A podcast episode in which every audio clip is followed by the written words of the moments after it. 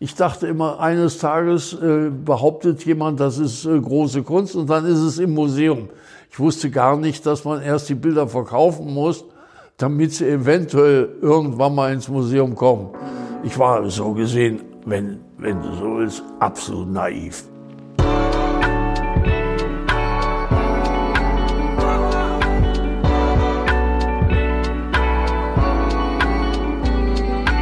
Was mit Kunst? Ein Podcast von und mit Johann König.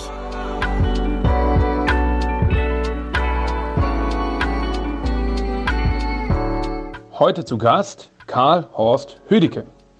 Karl Horst ist während des Krieges in Nürnberg geboren, aber kam als junger Mann nach Berlin und studierte an der Hochschule der Künste, an der er später auch selber Malerei unterrichtete. Er gilt als der Wegbereiter des deutschen Neo-Expressionismus und als Vater der jungen Wilden. Und was das heißen soll und wo es mit diesen Begrifflichkeiten herkommt und auf sich hat, erfahren wir jetzt von ihm im Podcast.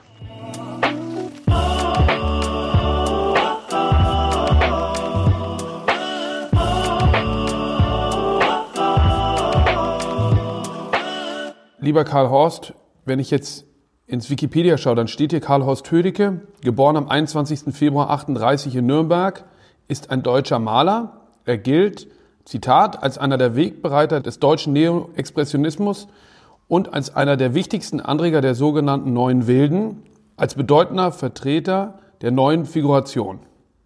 Wie findest du so eine Definition? Man kann sich ja nicht gegen wehren. Aber ist was dran oder? Naja, ich meine, es bleibt weit hinter meinem, äh, meiner Aussage zurück. Ich bin hier aus missionarischen Gründen. Das war immer das, was ich behauptet habe. Um was zu predigen? Na, damit hier mal wieder ein bisschen, ich meine, was hat in Berlin an großer Malerei äh, in der Vergangenheit geboten? Außer Adolf von Menzel. Also du bist in Nürnberg geboren? Ja, bin in äh, Bayern, in Oberbayern aufgewachsen und mit 18 äh, nach Berlin gekommen. Und warst da schon am Malen? Nein, nein. Ich habe hier angefangen, äh, Architektur zu studieren, ein Semester an der TU. Ich wollte eigentlich eher so in Richtung Bauingenieur oder sowas, ja, so Stadtplaner vielleicht. War mir nicht ganz klar. Ich habe das ja auch nur ein Semester gemacht und die TU liegt direkt neben der HDK und bin dann irgendwie aus äh, etwas undurchsichtigen Gründen in die HDK gegangen. Also eher durch Zufall dazu gekommen? Nicht wirklich durch Zufall, nein. Ich habe äh, auf dem Bau gearbeitet, um ein Baupraktikum zu machen, das ich brauchte, um Architektur studieren zu können. Und da habe ich festgestellt, äh, ich habe dort mehrere Bauleiter kennengelernt und sowas, habe ich festgestellt, ist nicht mein Ding. Mhm. Und dann bist du äh, in der UDK gelandet und wie ist man dann da zum Studenten geworden? Äh, naja, ich bin dann eben äh, an der, äh, damals hieß sie noch SHFBK, Staatliche Hochschule für Bildende Künste. Also das ist 55 oder was ist das? Nein, 60? das ist 59. 59. 59. Also noch vor Mauerbau. Ja, ja. Ich habe in der Leipziger Straße noch äh, ohne weiteres Bücher kaufen können in einem bedeutenden Buchladen damals. Ja. Ich habe an der HDK damals äh, angefangen, bin aber nach zwei Semestern, nach, nach der Grundlehre, an die Grunewaldstraße gegangen. Das ist die Abteilung Kunstpädagogik. Mhm. Und damals bekamen die äh, neue Lehrkräfte unter anderem einen äh, informellen Maler namens Fred Thieler, ja. der zusammen mit einem, mit einem seiner Bekannten, äh, Mac Zimmermann, ein Surrealist, die kamen auch alle aus äh, Gegend von München. Mhm. Ich hatte ein Bild, ein Bild zumindest, ein großes, sehr großes Bild von Thieler im Haus der Kunst gesehen. Mhm. Ich wusste also, wer das war, irgendwo, oder ich bildete mir ein, etwas zu wissen. Das blieb dir, das war mir in Erinnerung, ja, ja, ja. Mhm. Und äh, fand ich schon äh, so, dass ich dachte, das wäre vielleicht ein äh, Lehrer für mich, ja. Und ich habe dann auch bei Thieler studiert.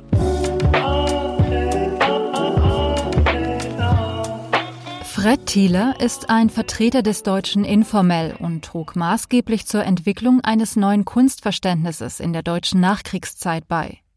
Thieler wurde am 17. März 1916 in Königsberg geboren. Aufgrund seiner jüdischen Abstammung stand Thieler unter nationalsozialistischer Beobachtung, besuchte in München eine privat geführte Malschule, musste aber bald in den Untergrund gehen und schloss sich dem Kreis der Widerstandskämpfer um den Maler Mark Zimmermann und der Gruppe der Weißen Rose an. Erst nach Ende des Krieges konnte sich Fred Thieler wieder der Malerei widmen. Nach 1945 schreibt sich Thieler an der Akademie der Bildenden Künste in München ein und studiert Malerei bei Karl Kasper. In dieser Zeit entstanden seine ersten abstrakten Bilder. Seine Vorliebe gilt neben dem Rot vor allem der Farbe Blau, die er oft mit Schwarz und oder Weiß differenziert kontrastiert. In den 1950er Jahren führte es Thieler nach Holland, später nach Paris, wo er im Atelier 17 bei Stanley William Hayter arbeitet. Zurück in München schließt er sich der Avantgarde-Gruppe Zen 49 an. 1953 ist er Mitglied der neuen Gruppe München und nimmt 1955 an der ersten Nachkriegsausstellung deutscher Kunst in Paris teil. Vier Jahre später wird er als Professor an die Hochschule für Bildende Künste in Berlin berufen und ist in den folgenden Jahren als international anerkannter Künstler mehrfach auf der Documenta in Kassel vertreten. Für seine Kunst erhielt Fred Thieler Preise und Ehrungen, darunter das Bundesverdienstkreuz erster Klasse. Er selbst stiftete einen nach ihm benannten Kunstpreis, der bis heute von der Berlinischen Galerie zweijährlich vergeben wird und mit 10.000 Euro dotiert ist.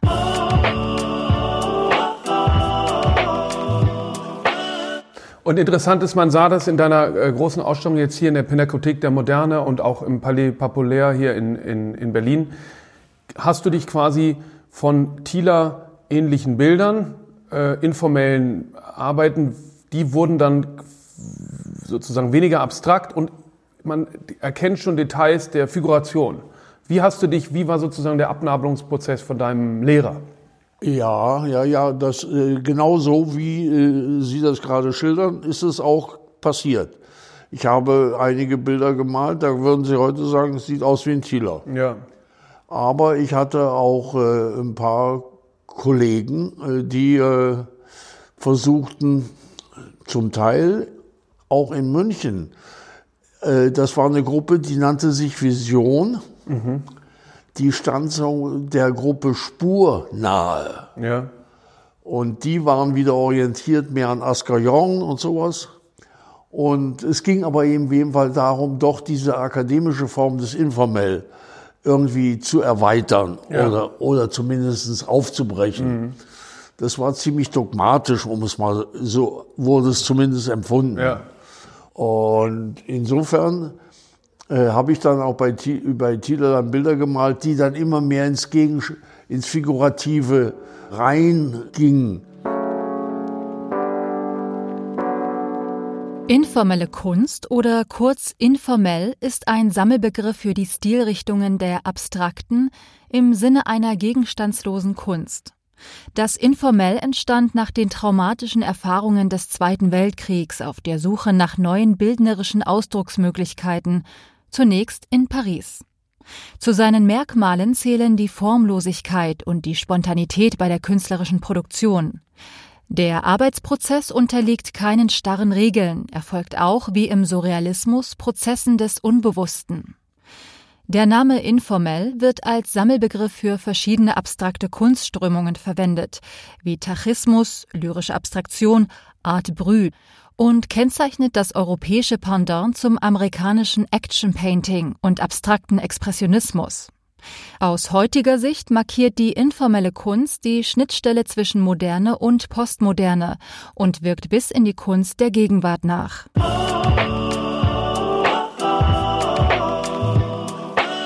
Und du hast irgendwie sowas wie deine eigene Farbe erfunden, oder? Ich habe meine Farben dann angefangen selber zu äh, herzustellen. Äh, ein Glück für mich war, es gab einen neuen Industriebinder, Caparol, der, das ist ein äh, Zwei-Komponenten-Bilder, den können Sie mit Öl verdünnen oder auch mit Wasser. Mhm. und der macht genau das, was ich haben wollte. Und das war aber noch nicht üblich? Oder haben alle das gemacht? Nein, ich hatte mit äh, meiner Maltechnik in, in, äh, schon in der HDK gesprochen und da dieser Maltechniker hatte bereits Proben äh, außen an der, im Innenhof angebracht und hat mir bestätigt, dass der Binder eine hervorragende Qualität hat, um es mal so zu sagen. Ja. Und äh, das ist als neuartiger Binder äh, durchaus Qualitäten hat. Mhm. Und damit habe ich dann gearbeitet. Und das heißt, ich konnte viel größere Mengen Farbe mir besorgen. Es kam nicht mehr aus einer Tube, sondern ich hatte Töpfe. Äh, ich habe mir in den ganz normalen Farbgeschäften, gab es zum Beispiel in der Grunewaldstraße, die ich glaube, den gibt es immer noch, Farbenbraune. Da waren Pigmente, die waren in so Abteilungen, so in Regalen, da mit der Schippe äh, ein Pfund äh, Chromoxidgrün ja. oder zwei Kilo Ocker. Ja. Und die wurden dann mit diesem Binder äh, angerührt. Und ich hatte eine Farbe, mit der ich endlich mal was anfangen konnte. Ja. Und war das Malen eigentlich teuer? Ja, ja. Ich kann mich erinnern, äh, bevor ich diese wunderbare Farbe entwickelt habe, habe ich für 200 Deutschmark, das war damals für mich ein Vermögen, ja. Ölfarbe eingekauft. Die habe ich dann in ein, auf einem Bild verbraten. auf einem Bild. Das muss dann sitzen. Da kann man nichts falsch machen. Das Bild war weitgehend schwarz. Aber das heißt, es war auch einfach effektiv, es war auch günstiger, effektiver und günstiger, diese Farbe selber zu machen. Sie war in jedem Fall günstiger und ja. sie war, tat auch vor allen Dingen das, was ich wollte. Ja. Äh, also es gab nicht mehr dieses zehn Kleister oder sowas. Ja. Und daher kommt wahrscheinlich, wenn wir zurückgucken auf die Definition hier, man sieht ja die Geschwindigkeit auch ein bisschen ähm, äh, der Zeit vielleicht auch. Völlig richtig ein wichtiger äh, Erkenntnis für mich war, in der Ölmalerei den längsten Strich, den ich gefunden habe, war bei Edward Munk im Holstentor. Und zwar zwischen den beiden Türmen im Holstentor waren etwa 30 Zentimeter langer Pinselstrich. Das war der längste Strich, den ich irgendwie äh, entdeckt habe. Mhm. Und äh, ich konnte dann aber äh, Pinselstriche machen, die fast einen halben Meter lang waren. Ja. ja. Wie, wie ähm, ging es dann weiter? Du hattest ja, äh, es gab keine Möglichkeiten auszustellen. Nein. Und ja, wie ja. Ging, also beschreib mal ein bisschen die Situation, wie naja, sie damals hier war. In Berlin gab es äh, drei, vier Galerien, Bassange, Rosen, Sch Schüler und Springer. Ja. Äh, bei, und eine Mauer. Es gab dann eine Mauer, die quasi. Ja, die gab es aber erst, äh, wie gesagt, 61. Ja. Aber das ist ja alles schon fast äh, noch ein bisschen fast davor. Ja. ja. Äh, ich war bei fast allen Galerien und habe dort versucht, Ausstellungen zu bekommen mhm. äh, und äh, bin natürlich grandios gescheitert. Hin mit der Mappe und ja, du hast Original. gezeigt, ja, aber es war natürlich äh, sehr noch sehr informell äh, wirkende Arbeiten. Ja. ja. Da kam ich jedenfalls nicht klar. Ich saß auf dem Trocknen und habe das als äh, großes Manko empfunden und hatte dann aber das Gefühl, dass es nicht nur mir so ging, sondern einigen anderen, einigen meiner Kollegen auch, ja. Mitstudenten. Ja. ja. Und habe dann durch äh, einen glücklichen Zufall erfahren, dass es äh, um die Ecke von der Grunewaldstraße, wo die äh, Abteilung für bildende Künste war, äh, ein, ein äh, Fabriketage gab, ja. die stand äh, zur Vermietung äh, in der Großgörschenstraße. Ja. Und das war Großgörschen 35. Es ist mir gelungen, äh, acht oder ja acht bis, ich glaube zum Schluss waren wir sogar zu zehnt, mhm. äh, Leute um mich äh, für ein Projekt zu begeistern, diese, diese Fabriketage anzumieten. Die kostete 120 deutsche Mark und zu zehnt hieße das für jeden 12 Mark. Ja. Und das konnte man sich so mit Ach und Krach leisten. Ja. und habe dann äh, mit äh, einigen Leuten, die man heute auch noch gut kennt, äh, die Großgarschen aufgemacht. Erzähl mal, wer war so dabei, um ein paar zu nennen? Äh, da war äh, aus der Hochschule war Patrick dabei, Wolfgang Patrick, äh, dann mein damals schon, wir kannten uns schon, äh, äh, Markus Lüpertz, Ja. Lambert Maria Wintersberger, der leider nicht mehr lebt. Und sonst Nur Männer. Nur Männer. Nur Männer, ja. ja. Wurde auch schon mal darauf hingewiesen. Ja, ja, ja. Na, na, frag nur. Und, und dann habt ihr das gemietet Gemietet und, und äh, habt ihr euch auch einen gesucht, der so der Sprecher ist? Oder? Nein, das war äh, sehr pragmatisch. Also jeder hatte das Recht, äh, eine Ausstellung dort zu machen. Ja. Und zwar, weil wir zehn Leute waren. Äh, Das Jahr hat zehn Monate, zwei Monate äh, Sommerpause. Ja. Also jeder kriegte für einen Monat äh, Ding und äh, war auch selber verantwortlich, saß selber und das Ganze war immer ein, ein ganz persönliches Ding. Es kam halt dann da, wer, wer macht die Eröffnung und äh, komischerweise, obwohl ich eigentlich mit meinem Referendar, Referendardienst zu tun hatte, blieb das Ding an mir hängen. Äh, ich habe immer gesagt, kriegt nur ein bisschen lange Zähne. Klar, weil du ja auch die Idee hattest, angefangen hast, dann bleibst du an einem hängen. Also habe ich auch die Eröffnungsausstellung gemacht. Und du warst aber noch quasi auf dem Weg ins Lehramt, Lehrer zu werden. Ja, ja. Äh, Patrick war auch äh, Lehramtskandidat. Ja. Ja. Also es kam weitgehend aus der äh, Grunewaldstraße. Es waren fast alles freie- freie Kunsterzieher. Und nicht freie Kunst. Äh, Lüpertz war freier Künstler. Der kam ja aus München-Gladbach. ja, das gab Der- keine freie Kunst. Der war aus ähnlichen Gründen hier wie wir alle, nämlich um der Bundeswehr zu entgehen. nach Berlin gekommen. Ja. ja. Hier in Berlin gab es keine, keine Besatzer, also Ja. doch, aber dadurch keine, keine Bundeswehr. Und äh, was auch ganz entscheidend war, wie ich ja schon sagte, die Großgauschen, das waren 120 Quadratmeter für 120 Deutschmark. Das war schon noch sehr günstig. Ja. Insofern konnte man hier äh, noch sehr gut Wohnraum bekommen und Atelierraum. Das war in Berlin besser als überall woanders. Ja. Das war auch die Attraktion, die Berlin hatte. Also günstige Mieten, günstige Atelierflächen und keine Bundeswehr. Ja. Das heißt, so ein Modell der Selbsthilfegalerie, das gab es vorher gar nicht. Nicht, äh, also ich hatte über das Problem als abstraktes Problem nie nachgedacht, sondern ich merkte nur, es bleibt mir ja gar nichts anderes übrig. Ja? Und das Glück in die selber in die Hand ne- zu nehmen. Ja. Ja. Und äh, das haben wir dann auch gemacht. Es war ja, wenn Sie so wollen, finanziell absolutes Fiasko, weil es, es hat sich ja dadurch nichts verändert. Wir haben ja alle nichts verkauft. Im Prinzip. Gar nichts. Ja, mein, mein Lehrer hat äh, eine Arbeit von mir erworben. Ja. Ja. Aber das war ja eher Mehr wie so- Anerkennung als, ja, ja, äh, was als anderes. wirklicher Markt. Ja. Und was hast du ausgestellt in deiner ersten Ausstellung dort? Es war dann nicht nur die erste Ausstellung dort, sondern deine erste Ausstellung überhaupt wahrscheinlich. Das war ja unsere erste Ausstellung und die habe ich dann gemacht. Ich habe dort äh, unter anderem ein Bild gezeigt, der große Schlachter. Das hängt jetzt in der Berlinischen Galerie. Beschreib das Bild mal. Äh, ich würde sagen, es war sehr Beckmann-orientiert. Es war als Triptychon äh, äh, im Grunde genommen äh, einer Tradition äh, verpflichtet, die äh, weit zurücklag, also Altarbildern oder Ja. so etwas. So war es auch gedacht. Und äh, das, was drauf zu sehen war, war schon schaurig. Der große Schlachter. Man sieht dort einen Metzger, der äh, rundum mit abgehackten Kinderköpfen äh, da äh, seinem Handwerk Freunden hat ein, ein vierblättriges Kleeblatt im, im, im Mund. Und äh, auf dem linken Teil sieht man einen, äh, glaube ich, kotzenden roten Hund.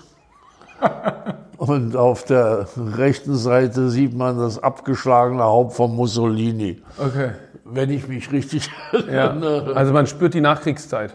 Ja, doch, ist schon ein desaströses Bild. Und er- erinnerst du dich, wie viele Bilder du insgesamt gezeigt hast? Na, das war schon das Hauptbild. Dann gab es noch ein äh, paar Porträts äh, meiner damaligen äh, Lebensgefährtin. Mhm. Ich glaube, wir waren vermutlich noch nicht verheiratet. Christa Dichgans. Ja, ja. Ja, ja, auch eine relativ, wie ich finde, großartige Malerin. Absolut. Und würdest du sagen, du warst schon in dem, du hattest deinen dein Werkmittelpunkt oder du warst sozusagen schon ähm, angekommen bei dem, was du machen wolltest? Oder warst du noch in der Findungsphase? Naja, das äh, habe ich so nicht empfunden, sondern das war natürlich ein Werden und äh, Verwerfen. Es war ein Prozess. Ich meinte jetzt eher so rückblickend ja, rückblickend, ja, ich empfinde mich ja nicht als statisch. Ich empfinde mich schon als äh, ein, ein, ein Vorgang. Mhm. Und insofern kann ich das eigentlich gar nicht, das hat sich, da hat sich von, in meiner Haltung nicht viel geändert. Also es war der Versuch, äh, meiner Wahrnehmung irgendwo näher zu kommen. Und Malerei war halt das Mittel, mit dem ich das versucht habe. Und äh, ich sehe es auch heute noch als das Wesentliche. Das ist der Kern meiner Arbeit. Ja. Äh, und deswegen eben auch vermutlich figurativ. Mhm. Ja, nicht so sehr im, im Abstrakten. Ich habe sehr schnell gemerkt, dass äh, weitgehend die abstrakte Malerei, wenn man näher hinguckt, doch irgendwie religiös eingefärbt ist, nämlich äh, aufgrund dieses äh, Spruchs, du sollst ja kein Bildnis machen, mhm. ja. Äh, wo ich dann dachte, ja, aber in der Renaissance sehen wir ganz deutlich, macht das Abendland den entscheidenden Schritt und sagt, natürlich machen wir uns ein Bildnis, zwar nicht vom Schöpfer, aber von seiner Schöpfung. Mhm. Und das würde ich ja bis heute ab, das ist schon das, was ich akzeptieren kann. Ja. Und du hast doch immer eigentlich das gemalt, was du gesehen hast, ne? Den Weit, äh, ich habe immer gesagt, ich mal das, was vor der Nase, weil das ist ja das, was ich nicht kenne. Das will ich ja begreifen. Ja. Und damit natürlich auch Berlin. Du hast einfach sehr viel ja, klar, Berlin. natürlich. Wenn ich wahrscheinlich, wenn ich in der Arktis gelebt hätte. Wenn es lauter abstrakt aussehende Eisschollen gewesen. Ja. Ob die dann noch als gegenständlich zu erkennen äh, wären, ja, ist die nächste Frage. Das ist eine Frage, aber ich hätte es schon hingekriegt. Und dann gab es aber irgendwann Ärger. Ihr habt euch irgendwann überworfen, die, die zehn Männer der Großgörschen. Das kann man so eigentlich nicht sagen, sondern äh, es ging dann darum, nach einem Jahr äh, wurde eine Accrocharge geplant. Ja. Und äh, wie ich schon sagte, ich war im Referendariat, habe dort eine Arbeit aufgehängt. Das war eine Fensterglasscheibe, die war von der einen wie von der anderen Seite bemalt und beklebt. Ja. Und äh, als ich dann äh, äh, nochmal dahin kam, hatte, hatte irgendjemand es geschafft, das Ding abzuhängen. Aus der schon eröffneten Ausstellung? Ja, aus dieser Ausstellung, die ja noch nicht eröffnet war. Okay. Aber es wurde ja, jeder brachte da seine Sachen ja. mit. du hattest sie schon aufgehängt und jemand hat sie abgenommen? Ja, wurde dann von einigen meiner Mitstreiter abgehängt.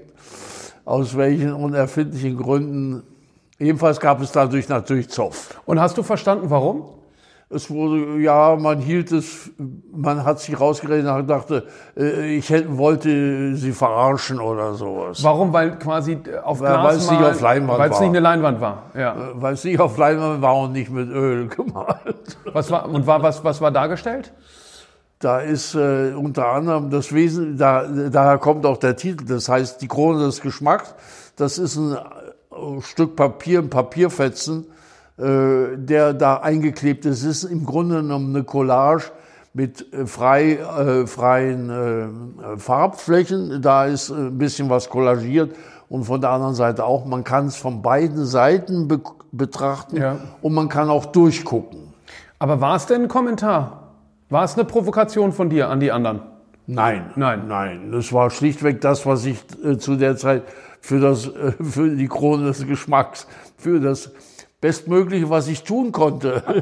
das war sozusagen die große Kunst, die du bereit in der Lage warst zu schaffen. Ja, also ich hätte, meiner Ansicht nach im Nachhinein, äh, hätte ich das vielleicht viel stringenter verfolgen sollen, weil das Konzept ist heute noch umwerfend. Mhm, mh. Ja.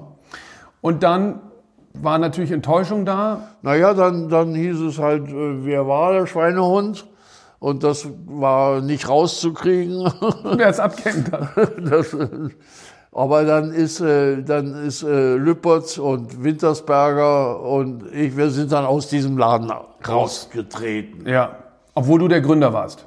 Ja, wir, wir haben uns nicht als, eigentlich hat sich das Kollektiv als äh, Gründer gesehen. Ja.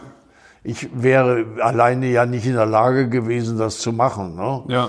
Und äh, wenn ich, wenn die anderen nicht mitgearbeitet hätten, wäre das äh, und auch Lüppert spielte eine große Rolle, der eben eine sehr äh, diesseitige Vorstellung von so einem Laden hatte. Bei mir wäre vielleicht äh, mehr ein relativ, wie soll ich sagen, mehr so eine Art äh, Club entstanden Ja. oder sowas. Aber das Interesse der Außenwelt hielt sich sowieso in Grenzen. Ja, obwohl wir hatten gute Eröffnungen, weil dadurch, dass wir zu zehn waren, brachte jeder ein paar Leute mit. Also wir hatten jeden ersten Freitag im Monat eine Eröffnung. Ich würde sagen mit fast 200 Leuten, also enorme, enormen Zulauf. Äh, Insofern war, war das äh, vom, äh, von, vom Publikumsbesuch war das äh, gar kein schlechtes Ding. Das war kein Flop.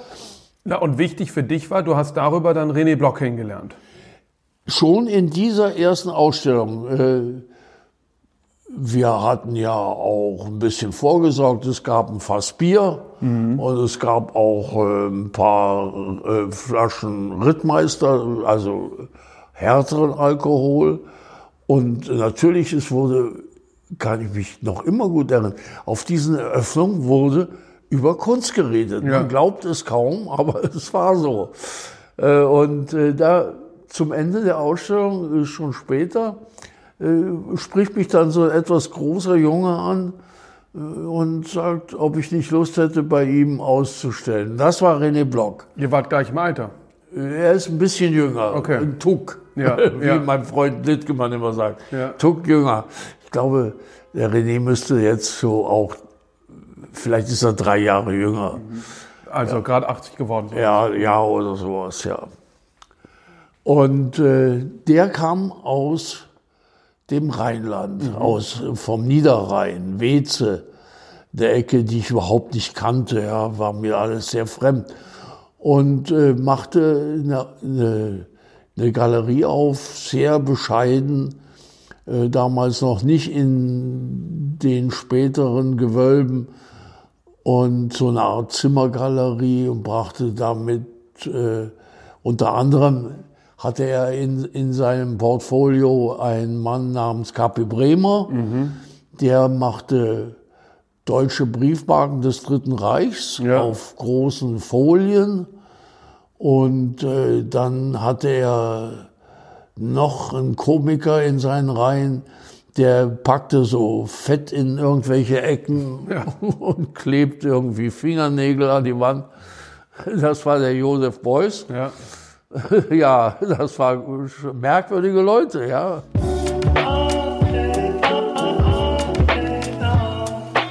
René Block, 1942 geboren, ist ein deutscher Galerist, Kunstverleger, Kunstsammler und Kurator.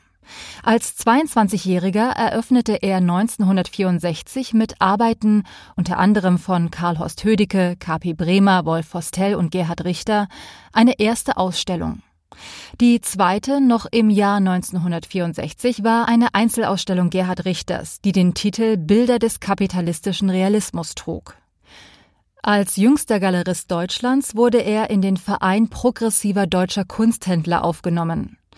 1974 eröffnete René Block am West Broadway im New Yorker Stadtteil Manhattan eine Galerie, die bis 1977 bestand. Seine Berliner Galerie schloss Block 1979 ebenso spektakulär, wie er 15 Jahre vorher begonnen hatte. Mit einer Joseph Beuys Ausstellung unter dem Titel Ja, jetzt brechen wir hier den Scheiß ab. Bereits zum Zeitpunkt der Schließung seiner Berliner Galerie war Block mit kuratorischen Arbeiten beschäftigt. Von 1997 bis 2006 übernahm Block die künstlerische Leitung der Kunsthalle Fridericianum in Kassel. Seit 2008 ist er Honorarprofessor an der Hochschule für Künste in Bremen.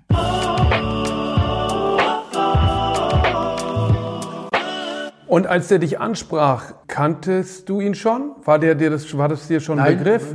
nie vollkommen. begegnet. Nein, also er Völlig fremd. war nicht in der, war nicht eine Nummer in der Berliner Szene aus eurer Nee, Warte. der war gerade auch erst gerade angekommen. ja.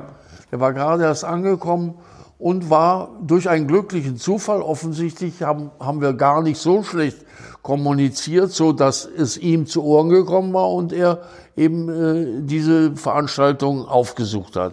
Und hatte er seine Galerie schon?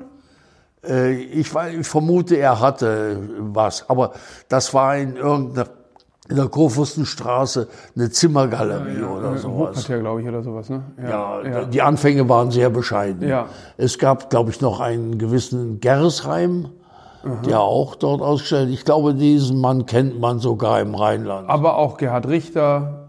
ja, ja, das war das natürlich, das sein sein äh, Haupt äh, Faustpfand waren äh, kapitalistischer Realisten. Realismus, ja, ja. das war Richter, Polke, Luke. Und Kuttner. Der war damals schon nicht mehr dabei. Okay, weil den hat er auch mal ausgestellt, in der Gruppenausstellung Ja, zumindest. aber äh, in Berlin war Kuttner meiner Ansicht nach schon nicht mehr vertreten. Okay. Das muss also eine Sezession gewesen sein, die vorher stattgefunden hat. Und erzähl mal, wie sah das damals aus? Also, ähm, konntet ihr von eurer Kunst leben? Nein, nein, nein. Ich ging auf die Post. Ja? Ich habe als Postfacharbeiter dort gearbeitet. Äh, Ich kann mich erinnern, mein erster Stundenlohn war 1,49. Äh, Spätschicht äh, gab es äh, 25 Prozent mehr und feiertags nochmal 25 Prozent. Also Osternacht war am besten. Und man musste, du musstest ständig arbeiten, um dir die Na, ich habe so drei Tage in der Woche auf der Post gearbeitet, Ja. weil ich immer sagte, vier Tage will ich malen. Also nicht vier Tage Post gehen und drei Tage malen, sondern vier Tage malen und drei Tage auf die Post gehen. Eng. Ja. Weil das Malen hast du nicht als Arbeit empfunden. Na, das war mein Leben. Ja. Aber du musstest dir das Leben finanzieren über was anderes als mit Ja, der Kunst. ja, ja, ja. Es war mit der Kunst war gar nichts zu verdienen. Und das war bei euch allen so. war bei allen so. Vielleicht hat mal der Patrick irgendwo eine Arbeit verkauft. Kann schon sein, ja. Ja. Aber im Prinzip, das war auch nicht, das war erträglich, weil wir wussten, oder ich wusste ja, dass Vincent van Gogh in seinem Leben zwei Bilder an seinen Bruder verkauft hat, ja. Ich, ich habe nichts anderes erwartet, um es mal so zu sagen. Ja. Ich wusste, ich wusste ja nicht mal, dass man Kunst in dem Sinne verkaufen muss. Ich dachte immer, eines Tages äh, behauptet jemand, das ist äh, große Kunst und dann ist es im Museum. Ich wusste gar nicht, dass man erst die Bilder verkaufen muss, damit sie eventuell irgendwann mal ins Museum kommen. Ich war so gesehen, wenn, wenn du so willst, absolut naiv. Ja. Und, und der, das machte dann auch jetzt nicht so einen großen Unterschied, äh, bei René Block auszustellen damals. Nö, weil das war ja genauso, da lief ja auch nichts. Nein, wir, waren, wir waren tolle Künstler alle, ne? Ja. aber äh, der Markt existierte im Prinzip nicht. Der René ging als Kellner arbeiten, ja. Ja, ja, es ist interessant, weil wenn man natürlich heute zurückguckt, ist das ja eine der prägenden Galerien gewesen und auch äh, ähm, kennt man die Geschichten vom ersten Kunstmarkt in Köln. Ja, Äh, ja und Gürze den, nicht. Genau, und den ersten größeren Verkäufen und wo er dann das erste Mal, glaube ich, eine Josef Beuys Arbeit für 100.000 Mark verkauft hat. Das war eben ein totaler äh, Durchbruch und so. Weißt du, ich kann mich an den Gürze nicht noch gut erinnern, weil ich auch persönlich da war. Ja. Äh, das, die, die, die große Sensation war die Rivalität zwischen äh, Beuys und Fostel. Ja, Und äh, Beuys hatte eine Stapelplastik, das waren verschiedene Bücher, die waren äh, äh, einheitlich eingefärbt. Ich glaube, die sind sogar verkauft worden, aber ich vermute so für 2400 Deutschmark oder Ja. sowas. Und wo standst du da gerade mit deiner Arbeit? Ich habe damals äh, einen Adventskranz ausgestellt, aufblasbar, äh, größer wie hier dieser Tisch, mit vier Kerzen. Und der hing da, den hat keiner gesehen, weil alle immer nur in Augenhöhe an der Wand angingen. Und der hing halt ein bisschen höher, deswegen hat ihn keiner wahrgenommen, obwohl er ein Riesenapparat war. Weil du hast ja viele Objekte dann gemacht und. Ich habe Objekte gemacht, Multiples haben wir später gemacht, ja, ja das war bewusst. Äh, war eigentlich eine Idee vom René. Er sagte, wir wollen aus dem Elitären etwas rauskommen. Elitär war Malerei. Äh, Malerei habe ich habe viele Zeichnungen zu der Zeit gemacht, ja, ja. Zeichnungen und äh, aber auch Objekte. Erzähl noch mal einen Schritt zurück. Du hast Berlin dann verlassen. 66 bin ich mit meiner damaligen Frau und meinem dreijährigen Sohn nach New York gegangen. Es hatte ja hier in Berlin eine große Ausstellung gegeben, amerikanische Kunst. Ja. Die war vom Amerika-Haus inszeniert und zum Teil in der Hochschule untergebracht. Ja. Das war Pollock. Ja. Das war Motherwell. Das war Franz Klein. Das war De Koning. Das hieß The Cool, äh, wie hieß die Ausstellung nochmal? wie die hieß, habe ich jetzt. Spirit oder New Cool Spirit oder irgendwie sowas? American Art of, of Today, würde ich ja. sagen. Riesige Bilder. Und ich kann mich erinnern, für mich und auch die einen oder anderen Bekannten von mir waren die Bilder von De Kroning vielleicht mit die entscheidenden, mhm. weil sie waren dezidiert figurativ und in einer neuen Form. Und äh, das war schon äh, der Grund, warum Amerika plötzlich so deutlich ins Bewusstsein kam. Also 66 habe ich die Koffer gepackt. Ich hatte den Kunstpreis der Jugend gewonnen mit äh, damals auch tollen Bildern. Ja. Und äh, das war ein bisschen Geld und meine Gattin hatte ein DAT-Stipendium und mit dem Geld sind wir nach New York gegangen. Ich glaube, du hast meinen Vater da auch getroffen. Ja, ja. ja der war auch ja, zu der Zeit in New York. Ja, richtig, richtig.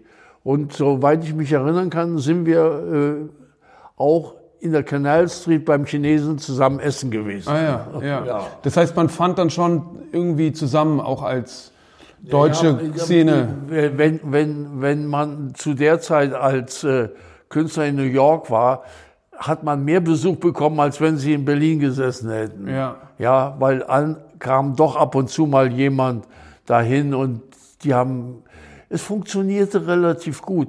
Ich hatte eine einzige Bezugsperson in New York, als ich dort ankam. Und das war eine gewisse ältere Dame namens Lil Picard. Mhm. Ich weiß nicht, ob du je Kenn von der gehört hast.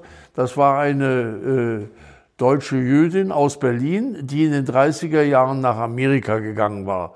Und die hatte es sich so zur Aufgabe gemacht, alles, was so aus Europa rüberkam, so etwas zu bemuttern. Mhm. Äh, wahrscheinlich habe ich die Adresse vom René Block bekommen. Der war noch nicht in New York. Nein, der war noch nicht in New York. Ist ja auch später nach Der, der hat später seine Galerie am West Broadway aufgemacht, ja. ja. Und diese Lil Picard äh, war so eine Art, ja, wenn man heute will, so eine Art Elsa Maxwell für bildende Kunst. Die war selber bildende Künstlerin. Ja. Und die hat mich äh, auf aufmerksam gemacht, wo Eröffnungen waren oder sowas. Der habe ich am Anfang sehr viel zu verdanken gehabt. Weil du hast ja dann auch eine Ausstellung gehabt bei Anina Nossé. Äh, ja, das ist alles später. Das ist alles später, okay. Das ist alles später, das ist alles später. Äh, ja, Nina, das ist, glaube ich, erst 80er Jahre. Okay. Ja, die... Klar, die hat ja erst in den 80ern angefangen. Äh, und zwar äh, spricht mich Anina Nosey an in a New Spirit in Painting in London. Und äh, ich habe in London äh, in, ein großes Bild ausgestellt im Gegenlicht und sie kam und fragte mich, ob ich nicht Lust hätte, bei ihr in New York auszustellen. Ja. Ich habe bei ihr zwei oder gar dreimal ausgestellt, ja. A New Spirit in Painting war der Titel einer großen Ausstellung in der Royal Academy in London im Jahr 1981. Sie war eine frühe Reaktion auf die neuen Strömungen, die um 1980 sowohl in der Malerei als auch in der Bildhauerei auftauchten und fungierte als Startrampe, die diese Entwicklungen in die Öffentlichkeit brachte. Der Begriff New Spirit Painting wurde vor allem in Großbritannien verwendet und ist insofern nützlich, als er auch Aspekte der neuen Malerei zu dieser Zeit umfasst, die nicht ganz in die Kategorie des Neo-Expressionismus passen. In Großbritannien brachte die Erneuerung des Interesses an der Malerei in den frühen 1980er Jahren, vor allem an der figurativen Malerei, die Arbeiten älterer Künstler wie Howard Hodgkin sowie derjenigen, die oft als Londoner Schule bezeichnet werden, in einen neuen Fokus. Der Begriff ist praktisch ein Synonym für den Neo-Expressionismus und seine Untergruppen, wie zum Beispiel der Neuen Wilden.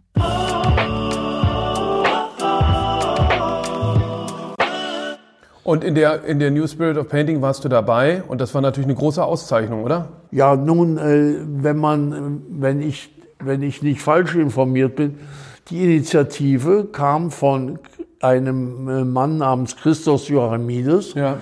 Das war ein guter Freund von uns, der sich für unsere Kunst auch interessierte, der aber aus dem Journalistischen, soweit ich weiß, kam. Und der suchte natürlich irgendwo ein Betätigungsfeld und hat, glaube ich, durch Zufall äh, Leute wie Nick Serotas kennengelernt, der damals die Eastside Galerie in London führte. Und diese Kombination hat äh, zu diesen wunderbaren Ausstellungen wie New Spirit in Painting und äh, Zeitgeist geführt. Ja, ja. Und das waren die ersten wirklich großen Ausstellungen in meiner Generation. Ja. Und Anina Nosset hatte ich dort kennengelernt, eingeladen und das war ja damals, ich meine, die hat, war die Galerie von Basquiat, äh, der aber erst nach dir dort ausgestellt hat. Nein, Basquiat kommt erst später. Ja. Ich vermute, Basquiat ist eine Reaktion auf die wilde deutsche Malerei. Man suchte, ich bin ziemlich sicher, man suchte eine amerikanische Position, die etwas Ähnliches äh, darstellte. Also äh, als ich bei Anina ausgestellt habe, gab es Basquiat noch nicht. Aber äh, das ist ja alles dann eng im Zeitrahmen, also drei Jahre oder sowas. Ja. Da passiert eine ganze Menge, ja.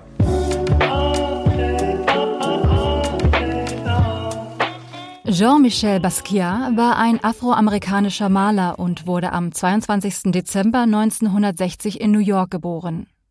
Obwohl sich Basquiat selbst nie als Graffiti-Künstler verstand, gilt Basquiat neben Keith Haring und Kenny Scharf als einer der Künstler der 1970er und 80er Jahre, die Graffiti-Malerei in der Kunstwelt salonfähig machten. Sein Frühwerk bestand aus poetischen und sarkastischen Sätzen, die er zusammen mit seinem Freund Aldeas unter dem Pseudonym Samo auf Häuserwände im New Yorker Viertel Soho sprühte. Er benutzte in seinen Arbeiten vorgefundene Worte, Zeichen und Piktogramme, die er Facts nannte.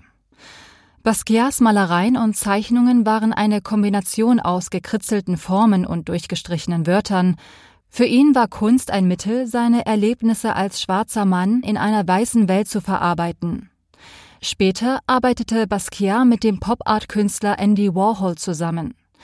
Mit 21 Jahren war Basquiat 1982 der bisher jüngste Teilnehmer der Documenta in Kassel. Basquiat, der in New York lebte und arbeitete, starb dort am 12. August 1988 im Alter von 27 Jahren an einer Überdosis Heroin.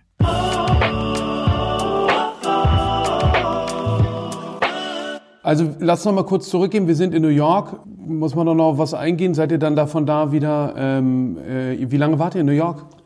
Naja, anderthalb Jahre. Und dann seid ihr wieder zurück. Äh, Ja, weil ich hatte ein Stipendium von der Villa Massimo. Ja. Und dann seid ihr von New York nach Rom. Ja, Ja. ja, ja. Also ich bin dann 68 äh, schon in Rom. Ja. Und dann seid ihr von der Villa Massimo. Ähm, Ja, äh, Massimo war 68, 69, äh, 1970 äh, komme ich nach Deutschland zurück. auch als Kind in die Schule muss, oder? nee, noch nicht. Noch nicht. Äh, der, der Jonas ist, äh, der Robert ist geboren 63. Der ist 1970, doch, der ist sieben Jahre alt, Ja, ja? ja. Ja, ja, ja, ja, doch, ich glaube, ja. Also wahrscheinlich hat euch das wieder zurückgebracht. Oder? ja, ja, und, äh, und äh, da, zu der 1970 trennen wir uns auch. Okay. Und meine, äh, und die Christa nicht ganz geht mit dem Robert zurück nach Italien. Ah ja. Die Die geht sind, nach die Italien. sind in Italien geblieben. Die ist äh, nochmal nach Florenz gegangen. Okay. Und du zurück nach Berlin? Und ich war hier in Berlin, ja. Ich habe dann in der Großkirchen auch gewohnt. Ich habe dort dann auch gelebt. Es war ziemlich hart, ja. Warum hart? ja Keine Kohle. keine Kohle, ja. Ja. Armer Künstler. Und hast in der, im Atelier gelebt und gearbeitet? Ja, ja. Und womit hast du dich finanziert? Ich glaube, der René hat mich unterstützt. Finanziell? Ja. Ja. Aber du hast nicht, bist nicht wieder auf den Bau gegangen oder so? Nee, nee, Nee. das nicht. Nein, Nee. nein. Aber ja, ja, der René hat mich unterstützt. Es wurde auch ein bisschen was verkauft. Nicht viel, aber Ja. ein bisschen. Ja, also von der Hand in den Mund. Ja, aber sehr bescheiden, doch.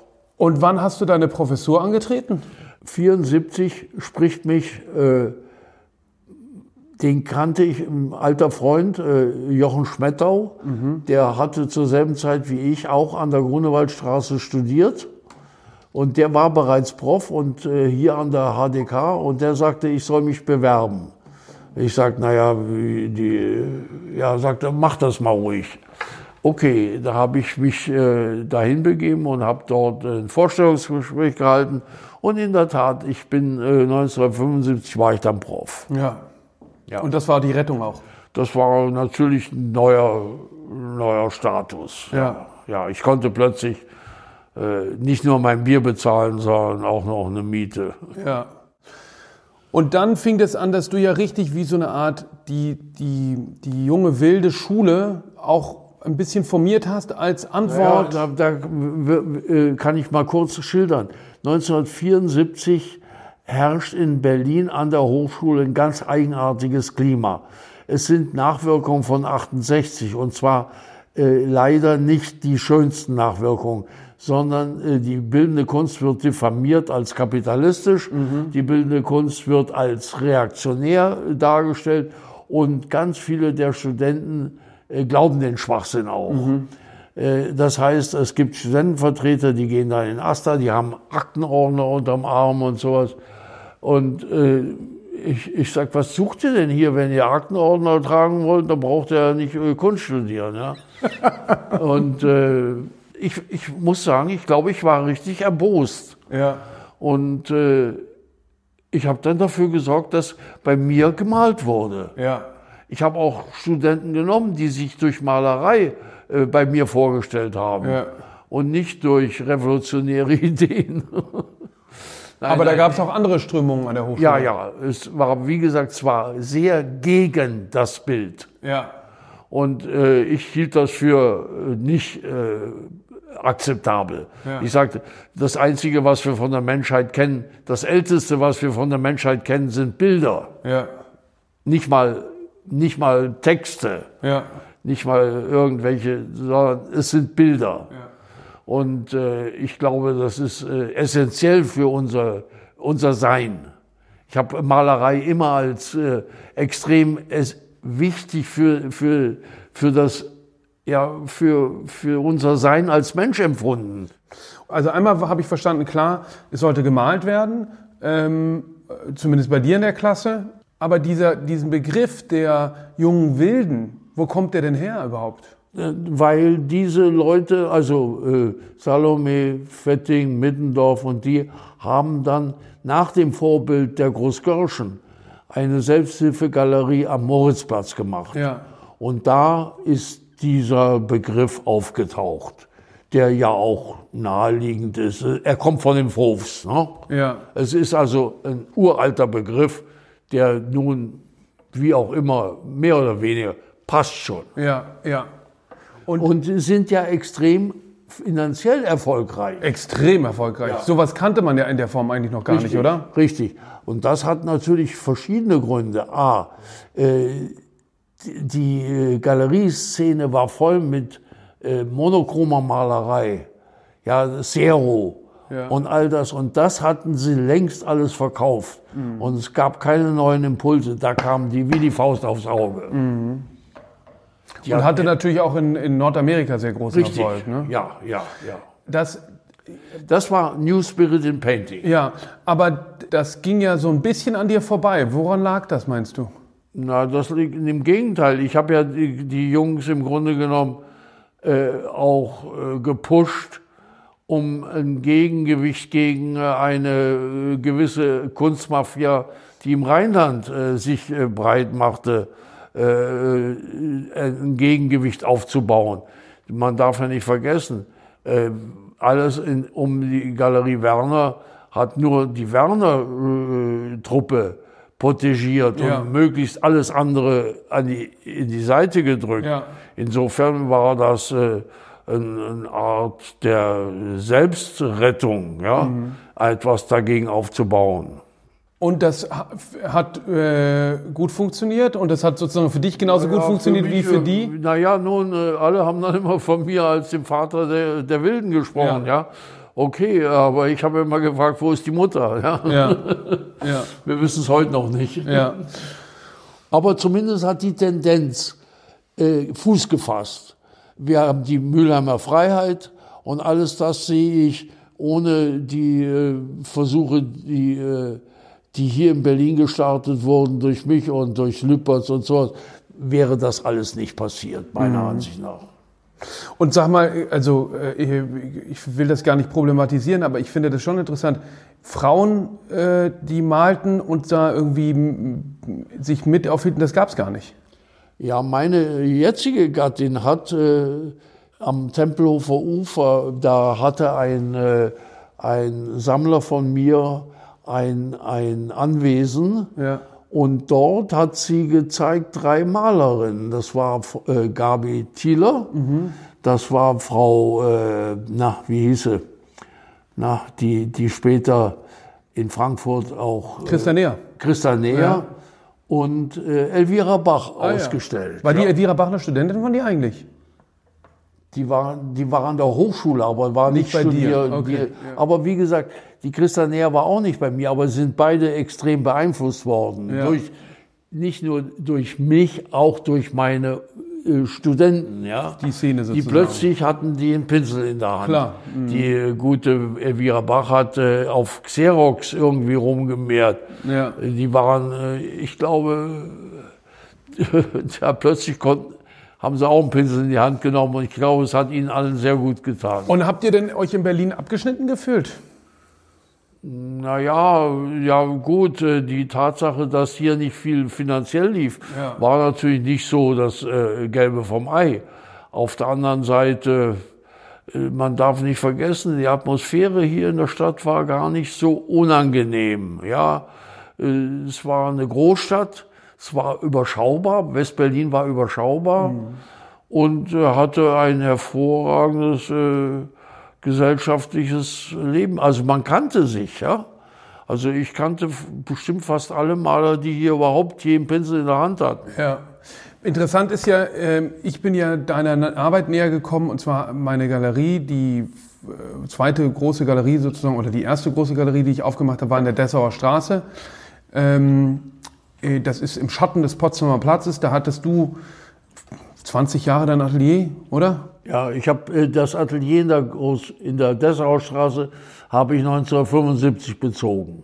Und ich erinnere mich noch, ich habe immer Briefe, Briefe in den Briefkasten geworfen, ob man nicht mal was machen könne.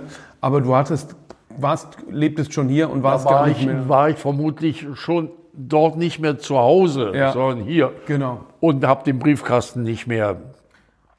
Ich glaube, unsere Connections hat äh, der Prytarski. Ja, der Vermieter. Der hat ja, das vermittelt. Genau, ne? ja. Und ähm, was ich nochmal ganz interessant finde, ist, ähm, weil ich das so spannend finde, auch, weil ich habe ja lange da die Galerie auch gehabt, für meine Verhältnisse zumindest, und ihr habt sie ja immer noch, da haben wir unsere erste Ausstellung auch gehabt. Du hast ja, äh, man sieht es auf den Bildern, es ist das äh, Hansa-Studio drauf, wo David Bowie seine erste äh, ja. Platte gemacht hat. Man sieht den, den du sprichst von, von äh, Gobi, der Wüste Gobi. Ja, das ja. ist dein Synonym für den äh, Potsdamer Platz. Ja, das ist die Brache vom, äh, vom Atelier, also von der Dessauer Straße 6, 7, äh, wo deine Halle auch unten steht, bis zum Weinhaus Hut. Ja. Das war alles frei. Ja. Das war wirklich, das war eine Grobi, ja. Aber das Gebäude, in dem du dein Atelier hattest, stand ja auch vollkommen frei. Ja, ja. Weil alles andere, die DVK bis zum Gropiusbau, dann links das, ja. was Synonon war, Das, stand alles Studio stand noch. Das war das Einzige, ne? Ja. ja. Und dann eben am westlichen Horizont äh, Weinhaus Huth. das ist heute im Potsdamer Platz da hinten eingebaut. Ja, und in dieser Zeit hast du ja dann auch eben genau diese Nachbarschaft gemalt, die Mauer, äh, Baustellen, Ja, was ich immer, sage, immer was mir vor der Nase war. Abgeordnetenhaus, Ja, ja. Äh, Luftkriegsministerium. Ja, Kriegsministerium, ja, genannt Kriegsministerium Kriegs- war ja. Haus der Luftwaffe oder irgend sowas. ja, Brandenburger Tor. Ja. Ähm, Geht in Maßen, ja. Das Brandenburger Tor war ja schon so ein bisschen. ja. Und wie war das dann, als die Mauer fiel und auf einmal die ganze Nachbarschaft. Ah ja, das war natürlich, äh, wie gesagt, ich bin 84, 84, 85 bin ich bereits hier, habe aber noch die, äh, die Dessauer Straße als Atelier. Und dann hast du die Kudamm-Bilder gemalt, oder? Nee, die Kudamm-Bilder, die sind äh, viel früher. Das ist äh, 70er Jahre. Okay. Die habe ich noch in der Großgarschen gemalt. Okay, da müssen wir ganz kurz drauf eingehen, weil die so wichtig sind. Da hast du nämlich, da hast du die erste Ausschau beim René Block gehabt, Spiegelung und Verspannungen. Ja. Da sieht man quasi, das ist auch wie eine Erfindung von dir wieder. Da hast du ähm, die Bilder erst gemalt von Neon, Schaufenstern, ähm, Eindrücken sozusagen von Auf einem Arbeitskeilrahmen, und dann verzerrt aufgezogen. noch, noch wenn die Farbe noch nass war. Und das ist bei der Dispersionsfarbe nicht lange, also die hält sich so eine halbe Stunde, dann fängt die an zu trocknen. In dieser halben Stunde musste ich dann das Ding von dem Arbeitsrahmen runternehmen und auf einen neuen Keilrahmen aufziehen. Und dabei habe ich es bewusst verzerrt, Ja. um diesen Spiegelungseffekt hinzubekommen. Ja. Ich wollte den nicht malen. Das fand ich dann wieder zu, na, Ja. Okay. Dann wieder kurz zurück in die 80er. Du warst schon Großgörschen bis in die Dessauer. ja, Ja. ja. Und hast dann die Umgebung Also gemalt. genau 75 äh, gehe ich in die, in die Dessau. Ja. Und malst eben den leeren Potsdamer Platz. Du gucktest ja die ganze Zeit in die DDR. Und Gropiusbau. Ja. Gegenüber, nach Osten hin Gropiusbau und auf der anderen Seite die Gobi mit Mauer und äh, äh, Weinhaus Hut und Und Grenzern. Grenztürmen. ja, ja, naja, die, die latschen da ja hinter der Mauer. Und da gibt's dieses Bild, dieses dreiteilige Bild Potsdamer Platz, ja, Ja. da sind ein paar Fotos drauf. Ja. Ja. Und dann fällt die Mauer. Ja, ja. Und dann wird's ja turbulent. Dann stehen da 120 Baukräne in der Gegend rum. Gibt's ein paar Bilder, wo, wo diese Kräne auch zu sehen sind. Dann entsteht, äh, du hast das Bild äh, Trichterteppich vielleicht noch im Kopf. Ja.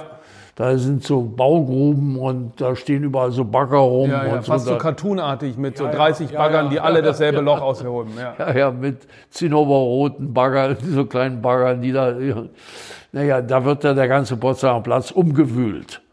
Und äh, das ist eine Zeit, da, da äh, ich komme von hier und fahre in mein Atelier. Jedes Mal äh, ist diese Straße zu, diese Straße zu, jedes Mal neue Umwege, um überhaupt ins Atelier zu kommen. Äh, ja, sehr turbulent, extrem turbulent, extrem aktivistisch. Also das Ganze ist eine riesige Baustelle. Ich glaube, es war die größte Baustelle Europas.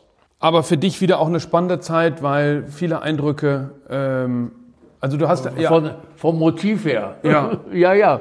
Sehr, sehr angenehm, ja. und ähm, dann hast du aber eine Zeit lang aufgehört zu arbeiten oder dich stark eingeschränkt. Und jetzt habe ich aber mitgekriegt, hat der Jonas erzählt, hast du dir wieder große Leinwände bestellt. Ja, ich versuche was. Ah ja? Ja, aber. Kann man da schon drüber reden? Nein, weil es noch nicht so weit ist. Ich habe zwar äh, irgendwelche äh, Bedürfnisse, aber ich bin, wie gesagt, im Moment ein bisschen äh, äh, angeknackst, ja. Also rein, rein körperlich, rein vital. Ab- Aber es ist ja eine neue Entwicklung, dass du jetzt ähm, äh, wieder den, dich sozusagen an die Leinwand wagst. Ja, ich möchte gerne. Ja. Ja, Weil hast du jetzt länger nicht gemacht. ja, ich, ja doch. Ich habe immer Zeichnungen gemacht, ja. Zeichnung ja, aber an Leinwände bist du jetzt schon seit. Ja, ewig nicht. Ich habe ja auch äh, Pappen äh, mir kommen lassen. Ja. Ich habe da sowas im Kopf, ja. Und kam das jetzt auch nochmal durch die großen Ausstellungen, die stattgefunden haben? Nee, das hat, äh, mein Schaffensdrang hat eigentlich mit so Äußerlichkeiten selten etwas zu tun, ja. Ich meine, äh, es hört sich immer so ein bisschen hochnäsig an, wenn ich sage, ich habe nie gemalt, um irgendwas herzustellen, um es zu verkaufen. Das war nicht mein Ding. Äh, es war für mich immer, ja, ich wollte meiner Wahrnehmung näher kommen. Mhm. Das war immer das, warum ich äh, äh, gemalt habe. Und die Welt verstehen? Naja, ja, mich, mich und die Welt zu verstehen. Mhm. Ja, also nun, äh, ich vermute, deswegen, äh, wir, wir, wir haben ja alle gemalt, als wir Kinder waren. Ja. Ich vermute, dass äh, äh, das der eigentliche Grund ist, warum gemalt wird. Um, um unserer Umwelt näher zu kommen. Und da sind wir wieder sozusagen bei den Höhlenmalereien. Richtig. Quasi malen ist Menschsein. Ja, ja.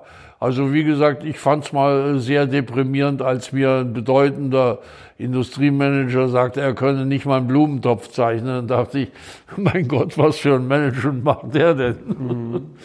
Also ich halte äh, das Zeichnen, wenn man das so mal sagen will, äh, dass man etwas bezeichnet, überhaupt. Ich glaube, ohne diese Fähigkeiten äh, könnte der Mensch nicht mal eine Hütte bauen, vermute ich. So ist es ja.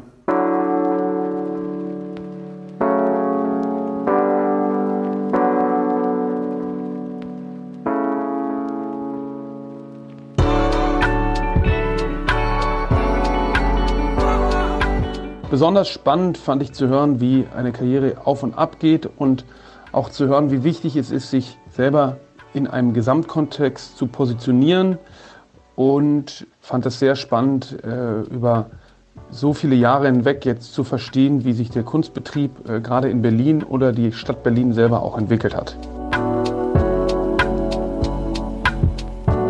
Was mit Kunst? Ein Podcast von und mit Johann König.